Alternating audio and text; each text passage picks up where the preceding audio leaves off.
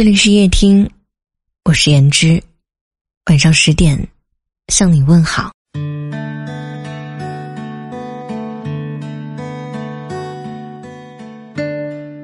别林斯基说：“一切真正和伟大的东西都是淳朴而谦逊的。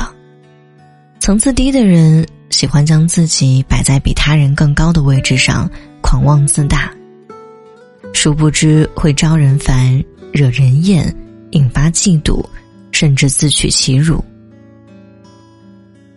让一个人高贵的，不是出身，也不是能力，而是谦逊的风度和姿态。做人最掉价的行为是这四种，希望你一个也没有。一，自以为是。有句话说得好，缺少谦虚就是缺少见识。愚昧的人。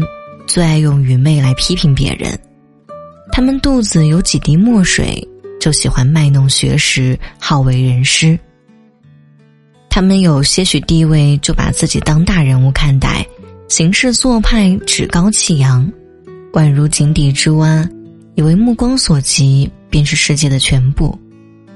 境界越高的人，在处事方面越是谦卑朴实，而不是盛气凌人、傲慢无礼。他们目睹过世界的扩大，也看到了自己的局限。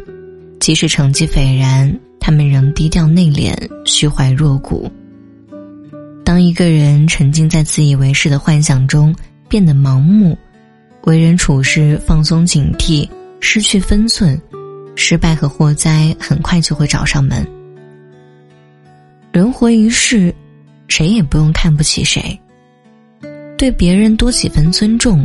少几分轻慢，把自己当人，把别人也当人，才是最大的修养。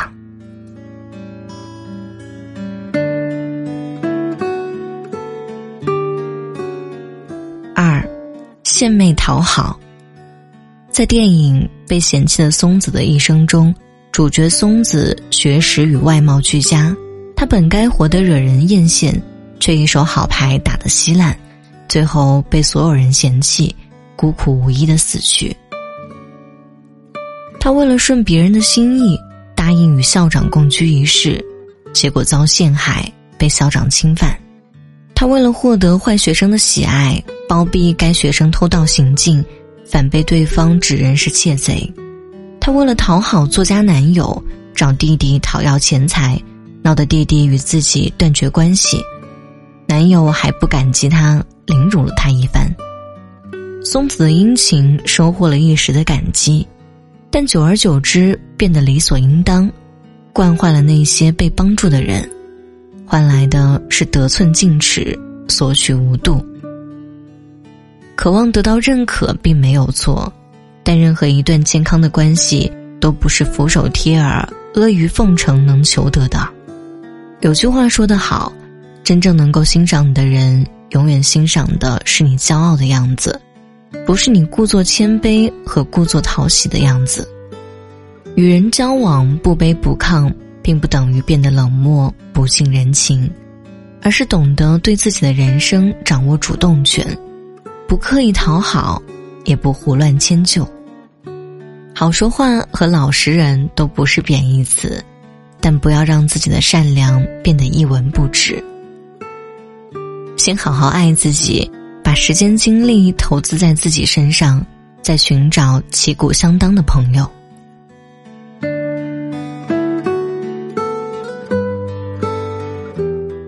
三，占人便宜。马未都先生曾在节目上说过这样一件事：他们家的保姆有个坏习惯，总是喜欢偷拿他们家的东西。他一般不拿大东西。而是喜欢偷偷摸摸的顺走一头蒜、两片姜、一些花生米什么的。一般抓到保姆偷东西都会开除，但马未都会好好跟他说，想要什么先说一声。保姆还屡教不改，最后只能开除。有些人不是人穷，而是心穷。他们看似精明，但眼光只盯着方寸之间。为了蝇头小利耍尽手段，哪怕捡了芝麻丢了西瓜。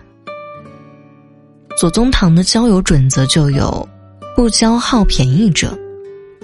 人可以精，不可以阴。没有谁天生欠谁，别把人当成免费利用的资源，别把真情当成索取钱财的媒介。当你因占来的小便宜沾沾自喜时，实则在别人眼里已劣迹斑斑。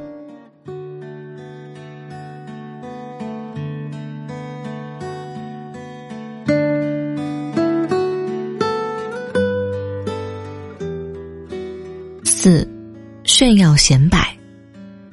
不少人有几分钱必振衣作响，爱在差生面前晒成绩，在家贫的人面前显财富，在患病的人面前提健康。当你在炫耀的时候，也正是你弱点暴露的时刻。曾有一位青年作家，机缘之下和黄永玉先生合了影，随后他在网上晒出合照。并配文说：“黄永玉先生很欣赏和看重自己，彼此成了忘年交。”没过多久，黄永玉先生接受采访时回应：“我们只见过一面，哪里是什么忘年交？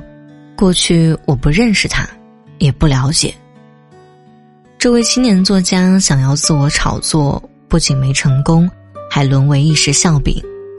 敲锣打鼓的炫耀，也许能哗众取宠，会吸引一时，得到肤浅的肯定。如果有实力，无需显摆来证明自己的优秀；反之，如果实力缺缺，一旦被戳破，只会获得虚荣自卑的头衔。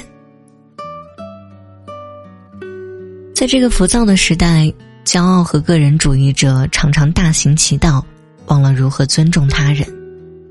无论你学历高低，或贫或富，都不要高估自己，也不要低看任何人。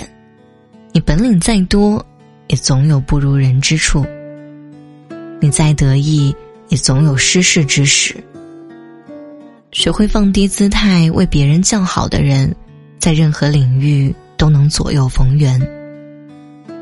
一个人最大的魅力是骨子里有坚强，言行中有教养。交往中有包容，心底里有善良。唯有认识到自己的平凡、能力的有限，并心存谦卑，才是一个人灵魂高贵的真正体现。点亮再看，与你共勉。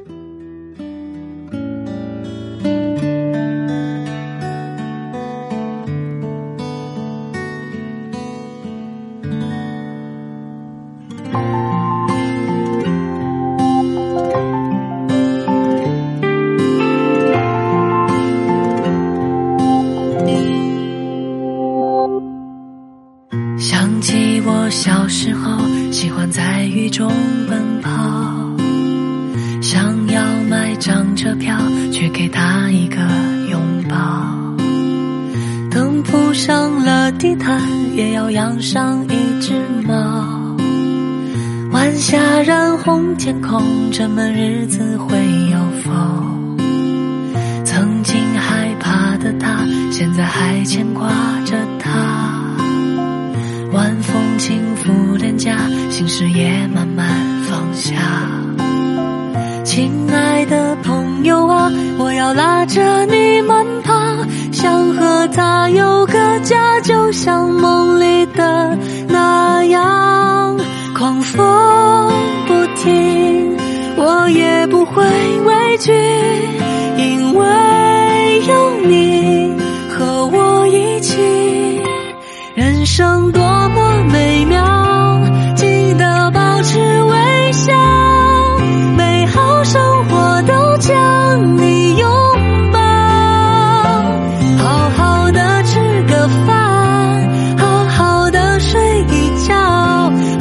生活